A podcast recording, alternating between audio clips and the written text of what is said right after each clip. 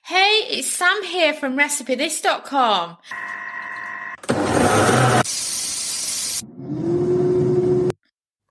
Today's kitchen gadget recipe is for Instant Pot ham. Or I should say, what sounds better is calling it reheating ham in the Instant Pot. You know, there's always that confusion between the UK and the US. In the UK, we have gammon, which is raw ham. When it is cooked, it becomes ham. And then in the US, uh, you have cooked ham. Ham comes cooked. So, you know, it's a weird one. But what I love is the idea of eating ham at Christmas time. And, you know, we're in December now, so we can start talking about the ham. So what I actually did is because uh, you don't buy joints of ham already cooked in the UK, is I cooked a gammon and then I saved it, let it cool, and it's now cooked ham. So then I can talk you through how to reheat ham in the instant pot and how if you do buy a cooked ham in the US, this is how to do it. But also, this cook time is very similar to actually cooking gammon from scratch in the instant pot. So if you are in the UK, then you can do this with a raw gammon as well. So raw gammon in the raw gammon in the UK, or cooked gammon in the UK, or cooked ham in the US. Any works. And we had a typical standard one and a half kilo um, ham or gammon, what we're calling it.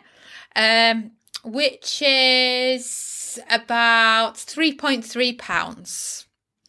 And then we had uh, 400 grams of pineapple rings in juice, 480 ml, which is two cups of pineapple juice, two tablespoons of honey, one tablespoon of mustard, and two teaspoons of garlic puree.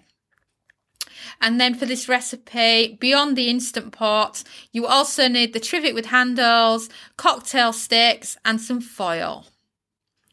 So start by pouring pineapple juice into your instant pot inner pot or your cooking pot if you have a Ninja Foodi, and then add the trivet with handles. We use the trivet with handles because they're so much easier to get the food in and out of the instant pot, especially when you're cooking meat. Then mix the marinade ingredients into a little bowl. Add your cooked ham to a layer of foil with enough foil to wrap around the ham loosely. Then add your marinade over the ham, making sure the ham is fat side down. Once the ham is covered in its delicious marinade, use cocktail sticks to hold pineapple slices in place. Or, as you might call them in the US, um, toothpicks.